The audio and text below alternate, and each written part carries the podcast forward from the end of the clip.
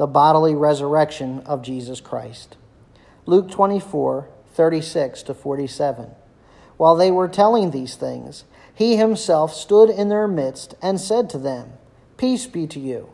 But they were startled and frightened and thought that they were seeing a spirit.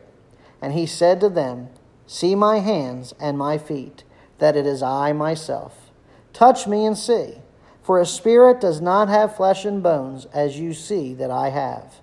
He said to them, Have you anything here to eat? They gave him a piece of broiled fish, and he took it and ate it before them. 1 Corinthians 15, 1 to 4, and 1 Corinthians 15, 14 to 15.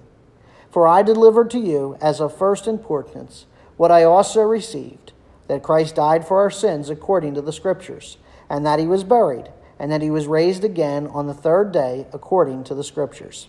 And if Christ has not been raised, then our preaching is vain, your faith also is vain.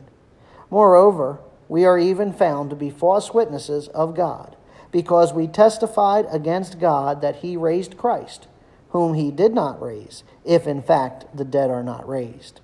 Whereas death was the basis for our salvation, the resurrection becomes the basis for our faith. Like death, the resurrection was also real and physical. It was seen by many and was stated to be a fact by the angels at the empty tomb. The resurrection assures the deity of Christ and his victory over sin and death.